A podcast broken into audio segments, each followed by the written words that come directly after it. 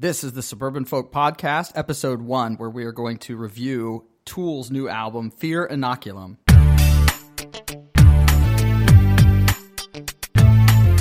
I'm looking forward to having some real talk with some real folks. Hey guys, this is Greg with the Suburban Folk Podcast, and we're going to talk about Tool's new album, Fear Inoculum. It came out on August the 30th. It is August the 31st, so we've only gotten to listen to the album a couple times. You know, the opinions may change from one listen to another, but I've gotten the album in three times, and I'm joined by Brandon today, who I think has gotten the album in about the same amount of time. in bits and pieces yeah and i was going to say i mean you know the album is so long you're only able to wa- listen to it once in a uh, three day period you have to sleep and eat and do other things So I thought maybe we'd start with a quick history of Tool for those that maybe don't know for ourselves and, and presumably most people that will be listening, the the, the 30 something old millennial crowd. Tool is sort of a, a seminal band, I think, for uh, most folks that were into any kind of hard rock during the era. So if you follow them from the very beginning, Opiate came out in 1992. They were more well known in 93 with Undertow.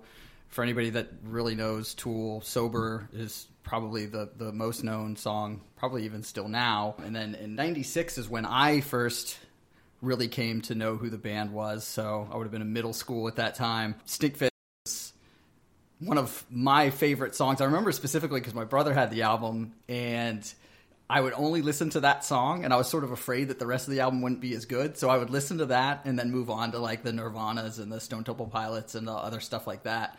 And then eventually I went and listened to the rest of the album and you know, the rest is history from there for me. And then after that was Lateralus in 2001, 10,000 Days in 2006, and pay close attention from 2006 to 2019 is Fear Inoculum. So the, the, the big deal about this album is that there was 13 years between releases, which is, uh, for any band, a long amount of time. i think i did the math it was like 4400 days it wasn't actually 10000 days uh, so they left us a little short however i'm going to go ahead and take the low hanging fruit we may not have gotten additional tool material but we did probably get about 35 Puscifer remixes uh, which for anybody who doesn't know is uh, another band of Maynard's as well as a Perfect Circle. Yeah.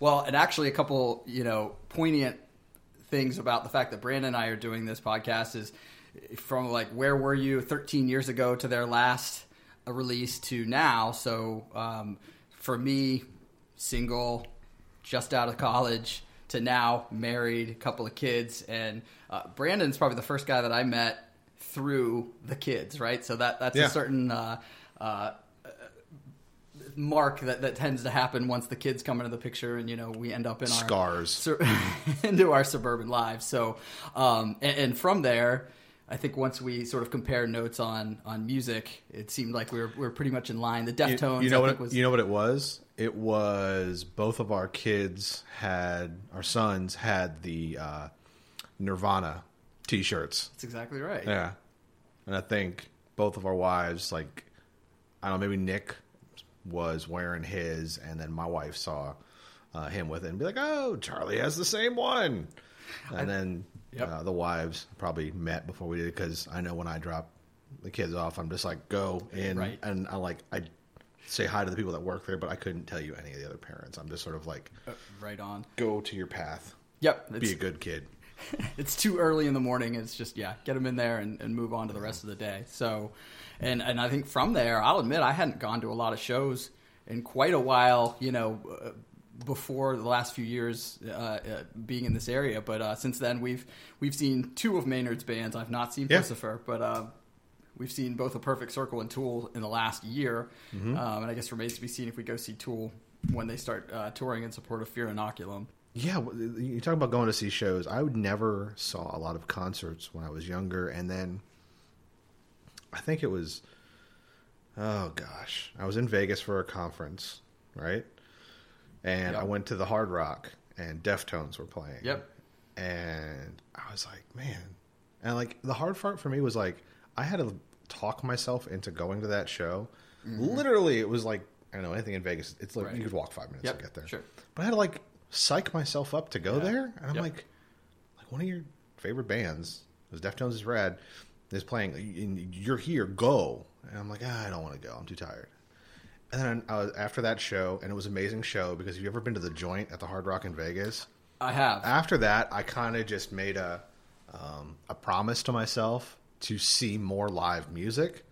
Um, and it's great. Uh, there actually have been you know medium to, to large scale names come through. Uh, I just you know Nas, uh, Tool has come through, Puscifer, uh, Talib Kweli, uh, Willie Nelson, right? Yep.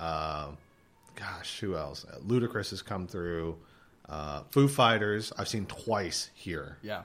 and uh, so I think I, we were really fortunate to live in this fairly, you know, it's a it's a medium sized city area, um, but we're we're pulling good name acts that are uh, within an hour driving distance. I mentioned my my experience with Tool. Like I said, I, specifically for me, it was was Ænima. I was let's say a little bit young for the first couple albums, and I sort of worked backwards. And uh, 2001 in general was a really good year for for alternative music. That's when White Pony came out. Ooh, Weezer's Passenger. yeah, Weezer's Green album came out. Staind. Break the Cycle, which you know didn't age well, but was good at the time. He's doing country now. Um, so, what about for you? When did you first discover Tool? Undertow. Okay. I, there was I went to a very small private school, but um, for some reason, uh, and it was very and it, it was very um, forward uh, on the edge of knowing music. Like I had, um, and my grandmother was pretty cool too. She had one of those uh, cassette tape subscription things. Yeah.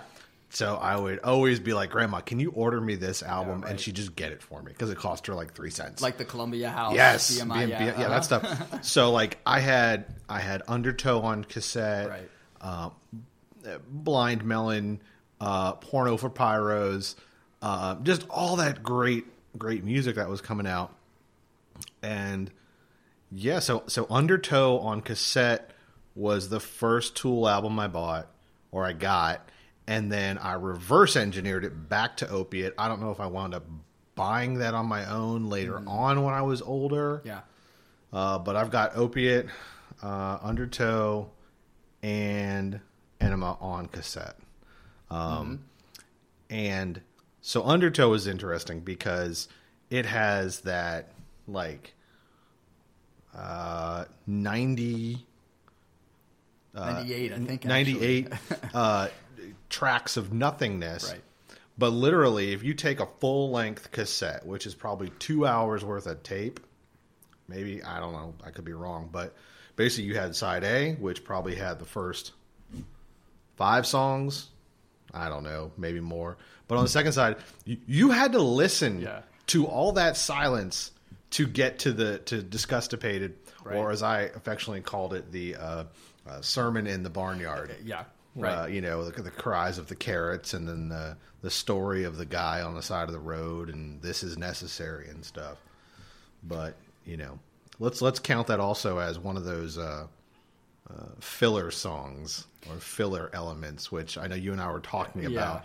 I don't want to jump ahead too much, but it, it becomes very prevalent in the in the the further that the Tool goes in their history. yes, Um, and, and where with the 13 years between 10,000 days and this album, Fear Inoculum, what what's changed for your day to day life? uh, mortgage, change jobs, children, wife, dog. So basically everything. Yeah.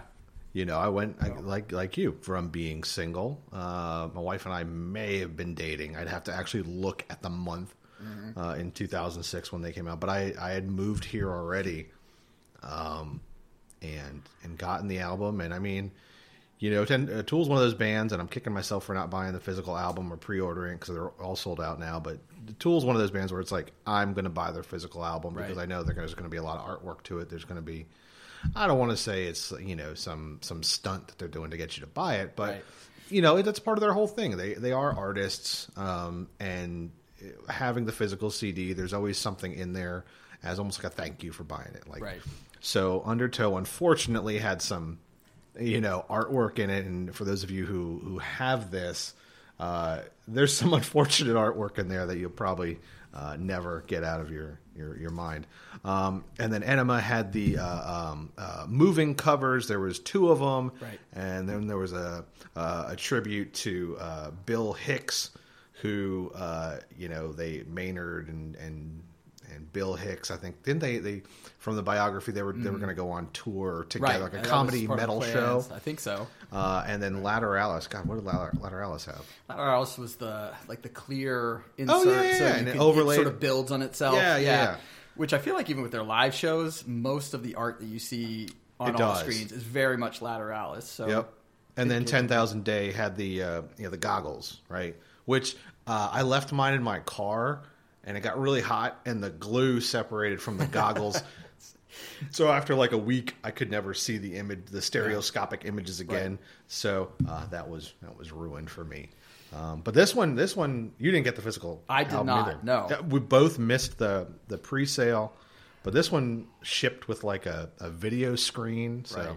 Yeah, it was, and like you said, I, I uh, the difference in let's say the 13 year ago me and the current me, my mind went to you know gimmick and sort of the money aspect. I mean, it was it was fifty dollars on Amazon, right? And I'm like, man, that's that's pretty pricey for 10 songs you know and and you know what are you getting in there and and so my buddy sent me a note and said okay you can find it cheaper I, won't, I won't say where but you know that, that i could get it cheaper so i was going to and then by then it was already sold out Yeah. and it was gone um, but the other in that conversation with him was talking about 10,000 days and like when's the last time you've actually gone Yeah. in and looked at the thing? It's kind of cool when you actually remember it but the amount of times I've interacted with it you know count on one hand right? So um, and the other thing we were just talking about before we started the podcast is um, when the album came out and we knew we could listen to all of the songs. If you go on amazon sounds like ebay as well. These things are out there. I saw it for $150 Jeez. um, so so it, so it's so it's already reached and, and I mentioned this um, I'm not sure how to pronounce it Salival Salival however you want to say it. Right. like that's there's there's the VHS version there's the DVD version of that. Um, if you try and buy that now it's probably close to 100 200 dollars depending on the condition Yeah. um, but Salival oddly enough is one of the one of the the is is the album quotes uh, that did not make the uh, streaming platforms. right. Uh, and I don't know if that's because of some lawsuit, copyrights, because of uh, maybe no quarter. I don't know. Right. Yeah, or if they just consider that all B sides, that's not part of the official discography or anything like that. I don't, There's eight tracks on it, Right. and and four of them aren't on any other album. Mm-hmm. Okay. Oh yeah, sure. doing a quick count of the current album, there are what I'm going to call four, maybe connective tissue, if I'm being kind, or um, you know, throwaway tracks, if you will. That leaves six, six quote songs that you could just listen to on the new album, which is only two more than the unique content that was on uh, B-side. Salival. Right. So give me Salival on streaming instead of me having to find ways of listening to that music as I prepared for um, this album to come out. Well, let's be honest. The beauty of that one is what age range we would have been. Let's say right at we would have been buying that at that time anyway. You, you I got a No, no, I think Salival was pretty high dollar because it because of the dual format. really. I don't know. I I didn't. got I, actually wound up not buying it. I got it for Christmas, so I don't remember how much it was Yeah. at the time, but I know I have it. Um, so uh, yeah, so the so the streaming part was also interesting to me. That I don't know a whole lot about how that stuff goes, except for the tidbits I hear. Is that it's great for people that own their own music, financially speaking. Yeah. Um, for new bands that I know the whole record label stuff contract is way different than it used to be, but apparently it's not a great deal. Let's just say if if they don't own the, all the rights to their music, and I'm pretty sure you know we, one of the things that you always heard about Tool of why this album took so long is there were supposed like legal things going on with their entertainment company and so on and so forth. I believe they own a good portion of their music, so admittedly, my sort of skeptical side went a little bit to that of you know, putting the stuff out there for streaming. Now, jumping ahead a little bit, and again, we we talked about this before, but um, I, I felt a little less skeptical when I saw that the Fear Inoculum album um, was immediately available for streaming as well. So, you know, like for me, like I imagine most people have Amazon Prime. It, it, I had it immediately. On I thought Amazon I thought we Music. weren't mentioning things like that, like where you found your other deal, but now you're saying Amazon Prime, so it's free to go. Uh, yeah, well, I said Amazon before, so Yeah. I'll, I'll stick no, with I, that. got you. I got you.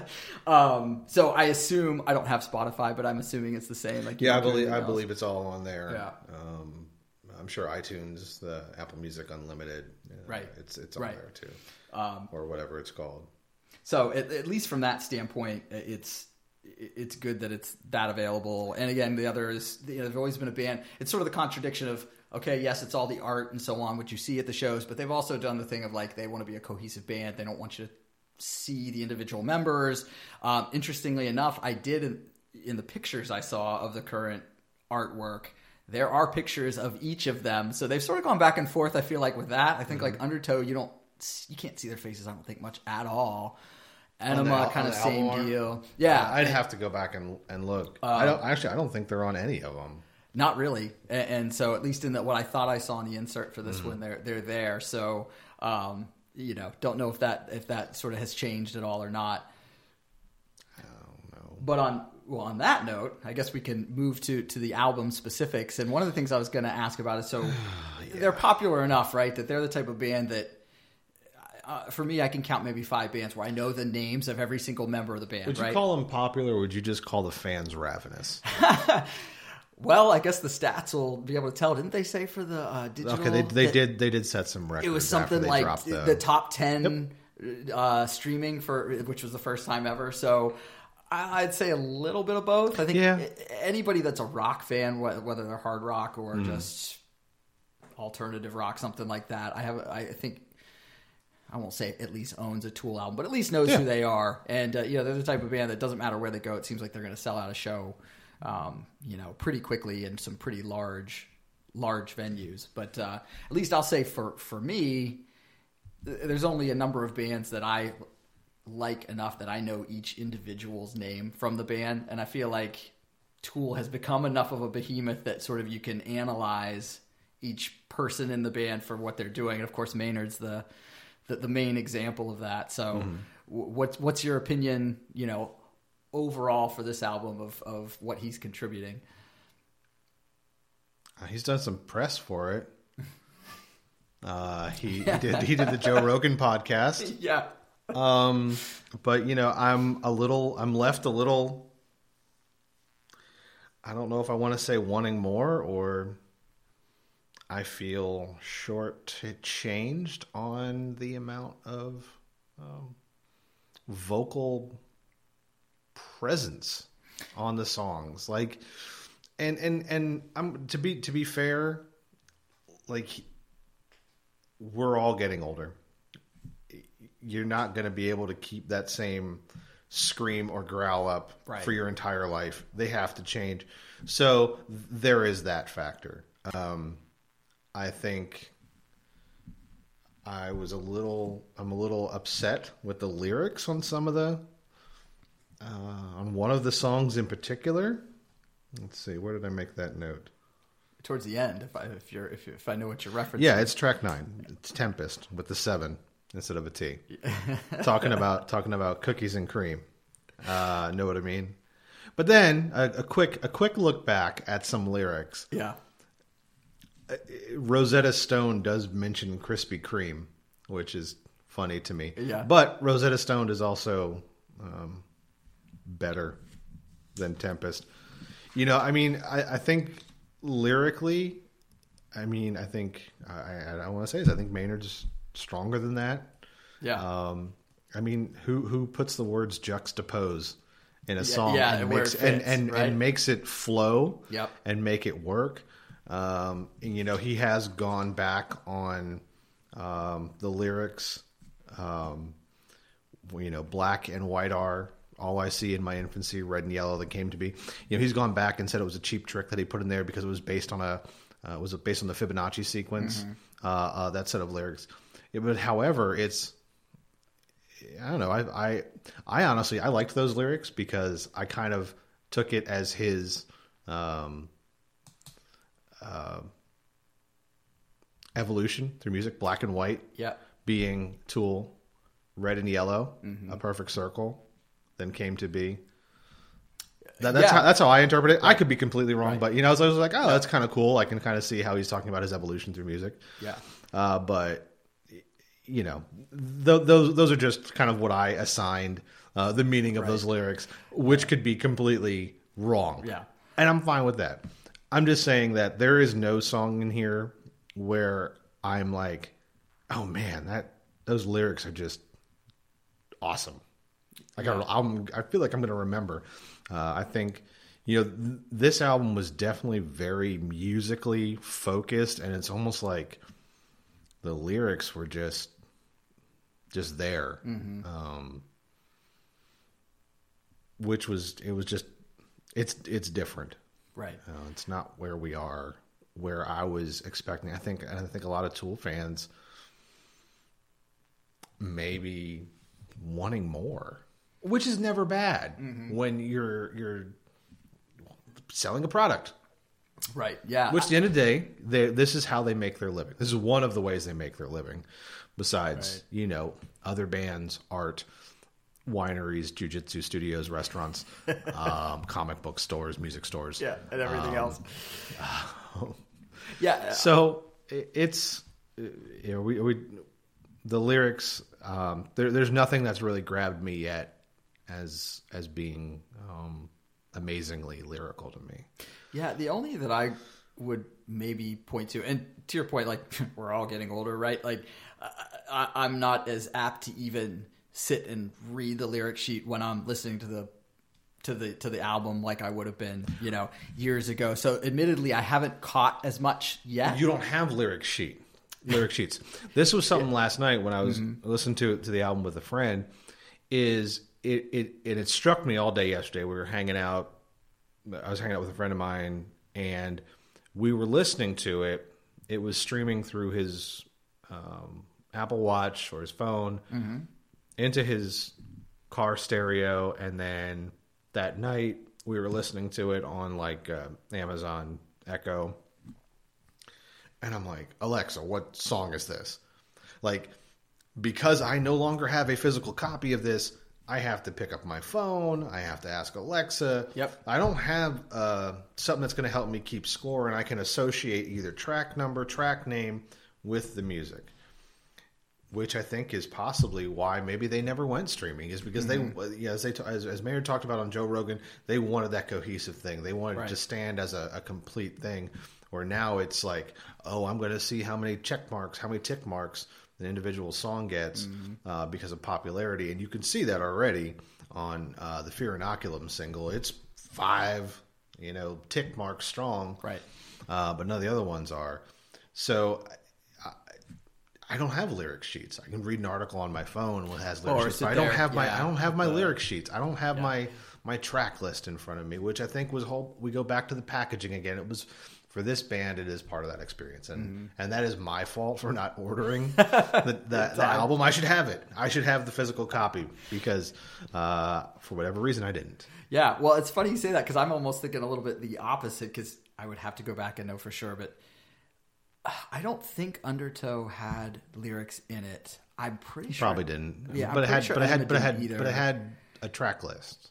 Trackless, sure. Yeah, definitely trackless. But um, at least when I'm doing the Amazon thing, it's got like the lyric. You know, you pop it up and it actually, as the song goes, you can watch them go. So uh, usually, I don't have time to be looking at something like that. But you know, when I woke up early in the morning and, and gave it a first listen, I had the chance. So the first one that I brought it up on was uh, Invincible, and there's a couple lines in that one where he talks about like trying to stay relevant and. Uh, that was one again don't know if that's supposed to be specifically for them or not it's like okay that could you know be a little bit of the you know older and hey you know i i was there anything with the tool legacy that they could have put out that you know everybody would have said okay yeah this is this is definitely sort of in line because it's almost like star wars right like Yeah. it's almost like anything you put out is not going to please everybody so do they have a little bit of that same kind of thing other than that i didn't really pay that much attention to the lyrics specifically. Mine was more of the melodies, uh, or dare I say, lack thereof, in this particular album.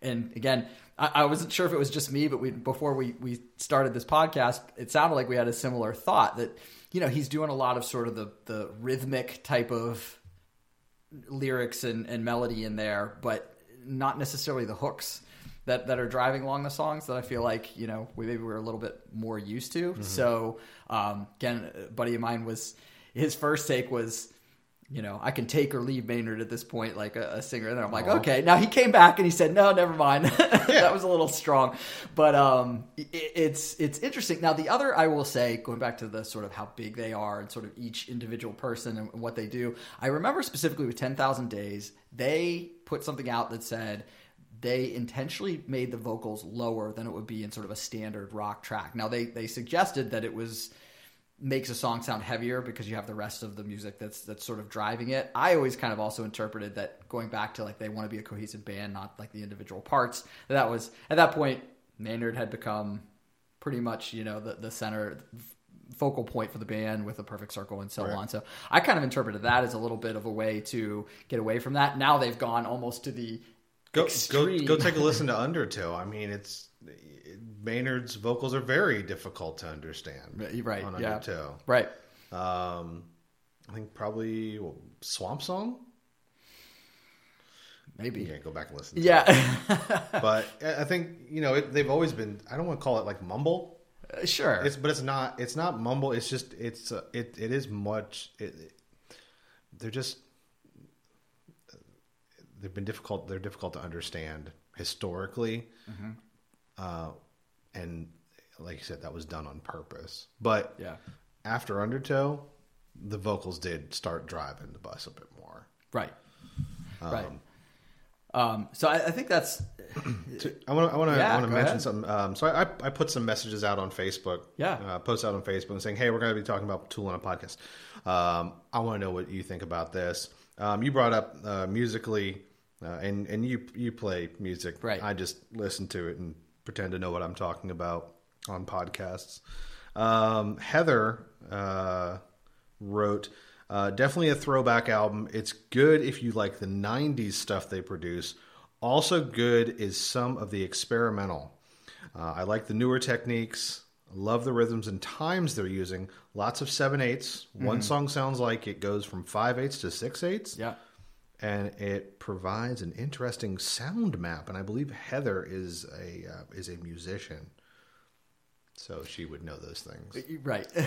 yeah, they do. They explain that to me? uh, yeah, the time signatures. I mean, I, put it this way. I think the most obvious version of that would be. Um, would be like vicarious, at least from like older Mm-hmm. when you know they get to the like da da da da da, da and then you know just sort of keeps hitting almost that sort of staccato type of rhythm that's going on, and a lot of the songs sort of go back to that. Or I was even thinking, for example, the way I think it's a Numa. I think the way it ends is very much like forty six and two, where they like sort of start it as a certain you know resolves itself as like a 4-4 and then it the, the timing of it gets changed. And then yeah for the drummers of the world they'd probably even be better at figuring out what the time signatures are um, you know sort of when they get to some of the the breakdowns in the middle. Um, they tend to resolve themselves at least Yeah. you know towards the end. But agreed yeah there, there was some of that in there. Um, and I also agree that this felt more like Lateralus to me than than anything else. So I don't know if that's what what the comment meant about sort of the throwback part, but the, sonically, I think there it was did sound like there that. was some definitely some familiar elements. Uh, some of the guitars and the drums definitely felt uh, familiar to Lateralus and Ten Thousand Days, Mm-hmm. which is cool. Mm-hmm. But for me, yeah, for 13 years of waiting, yeah. Would I wanted changed. I wanted familiar but new, right. um, and I'm probably just being greedy. I, I am because I I'm a fan. I've been listening to them since I was in grade school, and you know we've waited this long and stuck around, and oh, it's going to be the year. So yep. again, every Tool fan is probably like, oh my god, it's here. Yeah, well, and one of the But- themes when we get to what, at least right now, is my favorite song. To your point, at least from a guitar riff standpoint, I thought was maybe the most unique. Um, kind of for the reason you're saying, like um, a, a lot of the rest of the album is very much sort of the types of riffs, types of sounds that they have. So um, I was happy, sort of the, of the lead off of. Well, I'll just say Invincible. Like I said, so far is my favorite track, and it's because that beginning, sort of the, the way he does that riff, um, feels a little bit like a System of a Down, actually, to me. Uh, the, the way that he does it, but then it sort of melts into that sort of familiar Tool style, which I like. I mean, that is a as a as a good thing there. But but yeah, a lot of the other riffs, um, i- i- similar, yeah, to, to some of the, the other stuff. So that that's true. Uh, so you bring up Invincible. My friend, uh, friend of mine, who we were talking to last night, who's in Germany, was literally listening to it at 4 a.m. his time, drinking drinking whiskey. Uh, he said, "Invincible, uh, Culling Voices. I'm sorry, Culling Voices and Tempest are essentially the same song. Would you agree?" Yes, I'd probably have to listen to it more. Well, I should say I won't say necessarily comparing those, but I know again one thing we talked about before is there's definitely a, a pattern for most of the songs of like the build up, and then it seems like the last Throw away the first three minutes and 13 seconds and just go into the song. Uh, yeah, uh, you know what? It was it was even earlier than that that I was it Pneuma or was it Descent? Nu- Pneuma took. We listened to it early. It was like three three forty five. Yeah, yeah, and one of those, and, and it's almost like you could literally in your head think of like if this was an older Tool album, Maynard would have started singing already, and then there was a whole completely different change before like he even came in. Um, so yeah, I, I felt that, and and it, yeah, it takes a little longer for sort of the build up to come in, and it was all in a similar pattern. So I can't say for the for those two particular songs if they sounded like the same ones or not, but um, I, I can see the familiarity eh, from track over track. Yeah, yeah. I, I, I honestly I've been listening to it more as a complete package than an indi- than individual songs. Um, but I just wanted to put uh, Dave's comment out there Yeah. for for debate. Just throw throw a bomb out there. Yeah, yeah, for sure. Yeah, I like I said, my uh, one buddy of mine uh, was not so sure about again going back to the, the Maynard contribution, but then he came back and said that he was he was really into it. Uh, my other buddy, who's um, really good drummer, um, you know, we we have a lot of similar musical tastes, but Tool was always the thing we could we came together on the most. Uh, you know, gave it a big thumbs up in general, and actually that might even be a transition to sort of the other members of the band. And I think I had seen this comment just you know out in social media in general, um, especially referencing Tempest, which certainly is the heaviest song. So it didn't surprise me that you know sort of the hardcore Tool fans we Tem- want Tempest we- with a seven. we want a little bit, yeah, Tempest with a seven, a little bit of that. But um, it felt like the drums, Danny Carey was really sort of the driver of nearly the whole album. Now, I- my take on that is for most of us at this point, our interactions with Tool is the live shows. And the show we just saw, uh, let's call it 60% of the encore was just Danny Carey with his synthesizer and his massive drum kit and doing what he does. So it didn't Yeah. surprise me. And I guess that's the other thing that made it feel like it's a good representation of their live show where they, Is where it? they- well, where they Is it because because in the live show? yeah. Okay. If the album was a live show, I would never go see another live show. Yeah. Because the live show works with the additional elements of Danny Carey's drumming. It's it, it, it works because you have all of that uh, one, two, three, four, five, six albums of credit that Right. they've built up uh, and catalog that they've built up Right.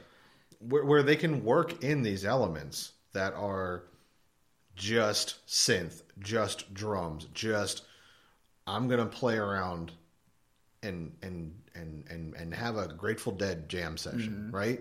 Yeah. It works because it's it's cohesive. It gives other people time to rest. Gives Right. the audience a little bit of break from from from you know breaking their neck uh, and, Sure. and, and screaming their own faces off. I, I, I feel like there's too much of it.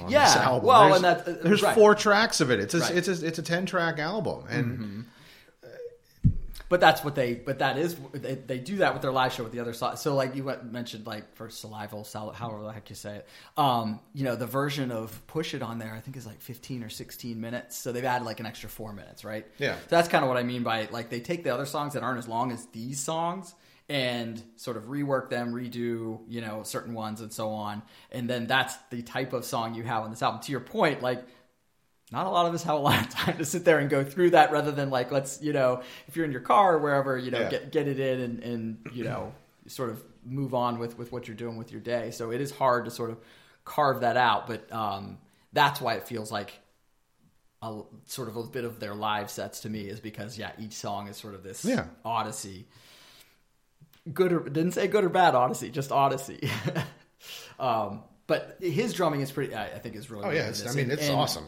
And it, it sounds like the drums are even a little bit more dialed in just bigger i mean as far as the kick drum stuff like that now admittedly it's been a while since i've actually sat down and listened to an album properly Mm-hmm. on headphones so it might just be that i've forgotten what that's like Yeah, and so I- it sounded better but and, I, I've only listened to the album in a car and on like a, a speaker. I have not listened Yeah. to them with headphones on to sort of get that experience uh, of the the little nuances. But you're you're not the first person to say listen to it with your headphones on. Right. You'll pick up a lot more Right, uh, right. nuances. And the only thing I had for notes for, for sort of the guitars and, and bass, um, I, I'm there. I'm actually kind of happy with the familiarity. I have this weird complex where, like any of my favorite bands, I'm always afraid that sort of like the sound altogether will just change. Like it won't even sound like them. And at least from that standpoint, like it's that familiar bass tone, that sort of echoey, you know, driving the melody. Mm-hmm. Same thing with the guitars. It's it's that same sort of chunky sound that's going on with a little bit of the talk box that's that you know sort of first came out in 10,000 days and you know they're continuing to do the the breakdown stuff like that. So I don't have anything necessarily to like point out of being highlight or low light except just that at least again sonically speaking it's mm-hmm. familiar. So here's a, comparison, and I hate myself for making it. The first three Metallica albums, first four Metallica albums, mm-hmm. I will listen to every any day. Yeah. Cannot stand the Black Album forward. Is this Tool's Black Album for me? Maybe you know I'm scared of that answer. well, uh, well, the other thing is, if it takes that long to put out another album, they're I don't fifties ish, so they have another album in them. you know, depending. So on, my, uh, my my friend John made a, made a point and said that there are teenagers alive today, Right. that up until Friday, Right. never knew a, a, a new Tool album would be produced. right. Yep. That's I mean that's that that goes back to that whole 13 days that everybody's been crying about, myself included.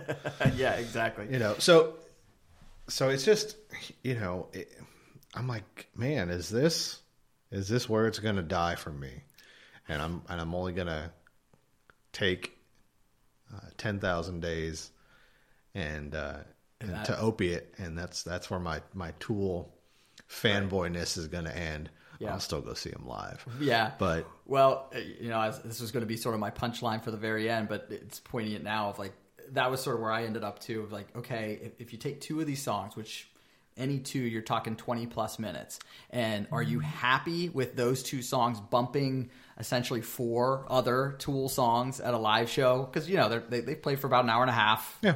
and that's it, right? So that's what you're talking about with the new stuff being incorporated into the set, and like um, yeah, I'm not sure. Maybe I've just gotten you know set in my ways. I can't take on new any any new things, and uh, and and i'll take it on i just yeah, it just it's not it's not i need to listen to it more to probably Right. appreciate it and then maybe i'll talk myself into it yeah, it's kind of like for me like i don't know or for everybody the did you watch lost I did not. okay so anyway lost was a great show Mm-hmm. and had so many like off air elements to it where people would try and figure stuff out and you know, and, and talk about it much like we're doing now. Right. Um, and then the finale rolls around, and everybody was, as with most finales, people are disappointed because you build it up Mm-hmm. and you you have a certain expectation that you're setting for somebody else who you've never met, Right.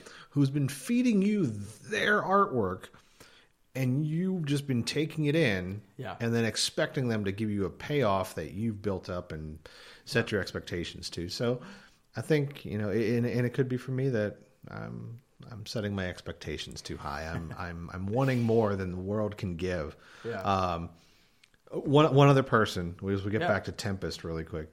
Uh, this is I, I posted on one of those buy nothing groups. I wished for people's opinions. Yeah. If you don't know what a buy nothing group is, look it up.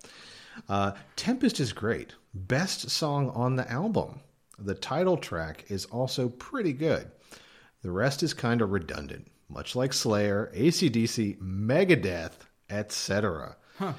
You know what sound you're getting off any new album. This is from Nick, who spells it N I space C K. Fair enough. Nike. Or Nick. N- n- k. Yeah. Yeah. Um, I, I, yeah, I think similar, and uh, that that sort of similar take. Once maybe maybe a few more listens will, will make more of it stand out. So I think with that, we're ready to sort of do the quick rundown of uh, of the tracks and, and talk about you know again highlights, lowlights, favorite favorite song, and uh, anything in between. And funny that last note you said, "Fear Inoculum" is, is the song that leads off the album. I I You, you called you called Fear Inoculum something earlier. What did you call it? Oh, d- other than boring? No, I No, didn't call it no, you called it their first single, and I said yeah, I refuse. main- I refuse to call it the first single. yeah, I said, yeah, that is true. That first single, and specifically, I think for every other, other album, you could argue that the first single off the album is the best song. You could argue at least. Mm-hmm. I'm not necessarily saying it's my favorite or not. This one, like that, is a definite no. I've, I've listened to the song, uh, obviously more than any others because it was released before the album. it was all and- we had. Yeah, right. That's all we had to listen to. It was a taste of the drug that is Tool. Yeah, right. so um it's not a bad song. It's just it it's like you said, it's all those elements that are I mean, there. Mm-hmm. it shifts gears. What two, three, four times? yeah. Yeah. Um so uh, and again, maybe comparing to 10,000 Days or really any of their other albums, they they tend to start a lot faster. Uh, with the first song, like whether it's Vicarious, whether it's you know track one from from Ænima, or um, and so, this was sort of the first where it's a very slow build to start the album. So There's there's no song on this album that just kicks in and goes. yep, and it's like and and and for me that that's one thing i'm really missing is that that instant instant gratification. Yep, yep, i want my drug. Yeah. or i want i want my song. I want it to to to to to hit hard and and just go. And i mean look at zombie god. Yeah, uh, Grudge. Uh, I mean, it, um, you know, I mean, there's just so many good songs in the catalog that just kick kick in and go, and I just like, man, when am I going to get that? yeah, And I have to wait two three minutes for it to build into Right. almost that. yeah, almost that, and and, and yeah, Uh, was it Pneuma? Pneuma does that. eventually, Yeah. um, it, it uh, that that that was the track where I think I, I started to settle in just because Lateralus is probably as a whole my favorite album, and like like we said before, this sounds a lot like Lateralus, and um, the the beginning part sounds like um, Ticks and Leeches, like the middle breakdown, the slow Ticks and Leeches part is the almost the exact same guitar tone as the beginning of Pneuma, and then and, and it does a nicer or better job, I think, of building up and then having sort of that, that heavy kick in at the at the very end. It's eleven. I got it at almost twelve minutes, so it takes a while to get there. But um, again, actually, for me, that familiarity made made it sort of more palatable for me than than Fear Inoculum did. All right, then track three. Have you have you translated that? Sounds French. Well, like we said, we, we talked about skipping the um Yeah, so let's the interlude tracks. We'll call, Okay. call it. So Uh, I don't then- have any so notes. let's skip three. Uh, then we go to four, Invincible, which for me is Yep. one of the two singles because that was Uh, At the live that, show. Yeah, that was that was played at the live show, and we all you know sat there, eyes wide, and just Right. Mm-hmm. jaws on the floor that we were hearing new material. And, and by the time we saw it, the the YouTube video of uh, performances earlier that week, Yeah, we're uh, up. Had, had, were Yeah. were up, uh, but that stuff just sounded like a hot mess, and it was like I, Yeah, I don't, know, what, I'm hearing. just listening to. Right. I'm just gonna wait three days and see it in person. Yeah. So you know, Invincible, um, solid song. It's good. Cool. Let's keep it. Yeah. well, like I said, the things I mentioned for this one was uh, that was the the beginning riff. Like I said, it reminded me of System of a Down, just the way. So, like for example, um, oh, I'm gonna from Ten Thousand Days, like the Wings for Marie's into Ten Thousand Days, which they play a lot live. That sort of like arpeggio type of thing that they've got going on is what I'm more used to. I feel like for them, this one was a little more. Uh, let's call it grinding as far as the riff is concerned, and um, but then, like I said, it sort of turns into the more familiar Tool type of song after that. And then the midpoint for that one, the breakdown is I'd have to look at the the guitar parts exactly, but it is basically Jambi at like half time, like half speed, uh, which I love Jambi. Uh, Oh, so yeah. again, the familiarity is um, is cool, but it was interesting. Like, man, this this is a lot like that. So, but uh, for me, it was actually the so far is the strongest song. And like I said, maybe that also is. I happened to sit down and read the lyrics for that one and like them. So. We'll, we'll see if it stays that way, but that's that's where I'm at so far. Beat, beating chest and drums, beating tired bones again. Age old battle Yeah. line. That's, that's, I guess that's how they that's how they felt. gotten you yet. I guess that's how they felt about making the album. Yeah. um, descending. Oh yes, because we're gonna we're gonna do what? We're gonna skip number five. Yes, another filler five. one. Legion inoculant, and then descending. I don't have much for these. yeah, they, they other than Tempest and the fact that um, you know, like I said, that seems to be the, the favorite, um, even though it's it's such a it's it's a long, long song.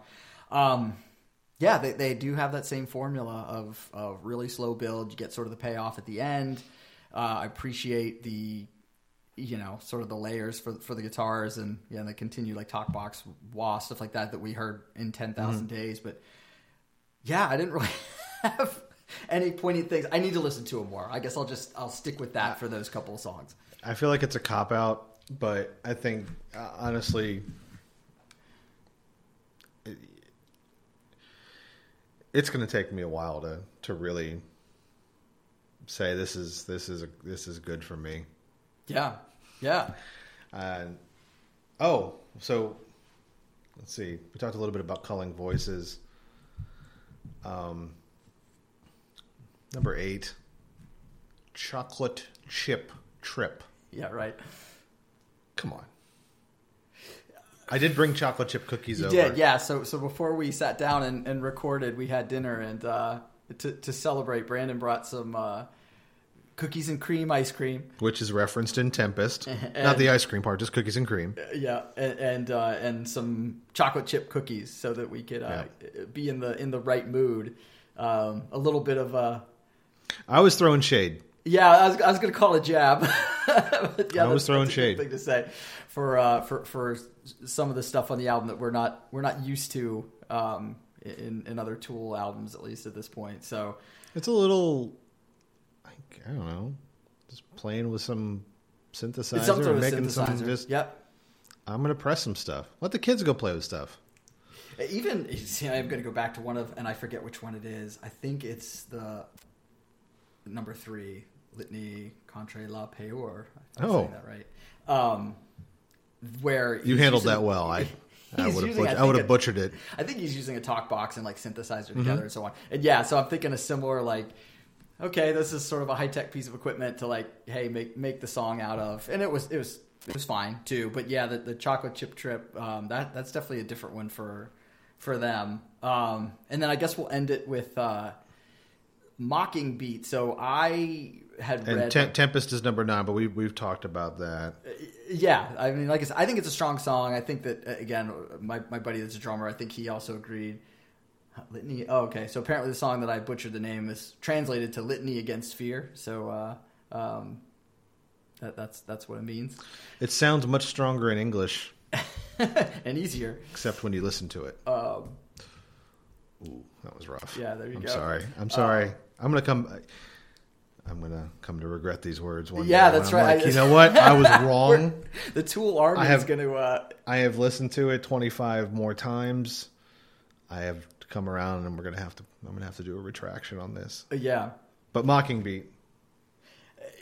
you know, like uh, what I saw, you know, suggested, hey, it's it has the, you know, like the birds and the stuff like that, and then purposely sort of just ends to give you the ability to sort of feel your surroundings, have a moment to, you know, take everything in, and, and that's it. I I don't know. The the funny part about that, even kind of full circle for us of the the physical copy versus not, that's one that I believe is not on the physical copy. So Yeah. um, you know, because I was sort of excited, like, "Ooh, there's so much new stuff. Yeah. won't fit on a CD. It's gonna be awesome." But then when you hear the three that weren't included, you're like, yeah, maybe not. Oh, okay. Um, so Mockingbeat for me, I'm like, okay, well that's. Uh, and you listened to the or re- you read the, I read a review or the two. no the um, the Maynard's biography, right? Yes. Right. That, that was uh, that, that's a that's that's the sounds of the pet store he used to work in. I, I do get that There's reference. that. Yeah. Now, now my friend Kaylin did say, listening to the album on on uh, on a loop, that that Mockingbeat he said flows right back into Fear Inoculum, Mm-hmm. Which is very cool because if you're again looking at the album as a whole, Yeah. Mm-hmm. it's a whole cohesive story from beginning to end, back to the beginning. Right. It's it's it's a wheel. It's circular, which which I think you know again it's another one of those things where it's artistry, right? And I don't mean to sound like I'm talking out both sides of my mouth, but I can still appreciate the the artistry for it, uh, but still feel the the pain of not getting the album that I thought I was going to get, uh, or have or walk away instantly with a song that's powerful, uh, powerfully strong for me. Yeah. So there's one last thing, and and and I told I showed you before this was taking the uh, new Tool logo, Yeah. and if you you flip it on top of each other in half, it makes a syringe or something that looks like an OD symbol. Uh, I'm just going to say, I think it actually looks like the hand of the king pin uh, from Lord um, from uh, Game of Thrones. You think that was on purpose too, or just happens to be? I think that they are big uh, Game of Thrones fans. Okay. Yes. Well, we'll, we'll have to research that. There'll be, pl- there'll be plenty of theories, as there always are, with uh, with with all things Tool. Um, so, would you call it a? Well, let me let me say it this way. One of the other reviews that I read, I thought this was about a spot on, and it, it, it talks about basically taking what they do and going a little bit further. Again, no no track is less than ten minutes. Which, if you look at their other albums, they always have a few that are that way, but but never the whole thing that that goes that long. So basically saying, hey, for for sort of the initiated Tool fans, it's kind of what they're looking for. Um, you know, to get sort of immersed. But hey, if you're newly, you know, initiated into Tool, it's going to lose you. And I, I thought that was pretty, pretty right on. Um, Well, let me ask you this question: Would you would you consider yourself an in touch music fan in 2019? with I, and even I, I said it earlier. I don't think that this is going to be a recruiter of new Tool fans, no, no, I don't think so. or could it be? And I'm just not. yeah, not in touch with with Right. new music. But do you think they would they would make an album that was specifically created to to satisfy the the the, the masses and the younger Right. audience? Right. I don't. I don't think so. I don't. Right. This is this is this is for this is for them. Right. Um, as probably all of their albums are musically as an outlet for them and their creative uh, passions. We just happen to be collateral damage, good and bad. Right. Um, along that path of um, art and creation. Um, but yeah, it's it's you have to be a Tool fan to really appreciate it. I think you also have to be an artist to, or musically inclined to appreciate, if you're not a Tool fan, but if you are a musician, I think y- you would appreciate the complexity Mm-hmm. of uh, of how it's all put together and how Right. it fits and the the time changes and, and, and all of those elements that I don't really know that other can say it's other than saying it's a complex sound. Right. It's four dudes not making because you can have four you know four musicians Mm-hmm. make a lot of noise and sound sound bigger than they are. Right. This is four. These are four guys who are making a lot of music, and I would say what would be what would be our genre or our era or classical music almost. If you take what they've done with rock and the things that they have done with instruments and the sounds that they have given those and the personalities that they've imparted on a drum kit, a guitar, and a bass, and even how Maynard weaves his vocals. Right. I mean, it's not your typical lyrics, chorus, lyrics, chorus, goodbye. Sure. Right. You know, they're really weaving a story together. Um, you know, so in that in that matter, I I mean, I, I still respect it. I still I'm going to like it for that that artistry. I mean, uh, Pink Floyd did, did the same thing. Uh, um, Jethro Tull, um, this dude jamming out on a pan flute, as corny as that sounds. The albums were were, were complete stories. They're meant to be listened to together Right, right. you know and i think that's a great that's a great accomplishment for any artist to be able to tell a narrative over a complete album instead of just making a bunch of singles and just pop them off and say buy my you know buy my buy my stuff. Yeah, yeah, and I'm I'm still gonna stick with uh, uh, you know again for the uninitiated, this would not be the place to start. so if somebody said to me, oh, "Okay, I'm really into hard rock and you know Tool is you know one of the one of the seminal bands I'm supposed to listen to," where should I start? Yeah. it's not gonna be it's not gonna be this one, that's for sure. Um, but again, for me, of like most of my most recent experiences with Tool is the live out the live shows, um, and it feels like to me a similar, like you said, even the interaction between the players themselves, the musicians themselves, um, that comes across here. So.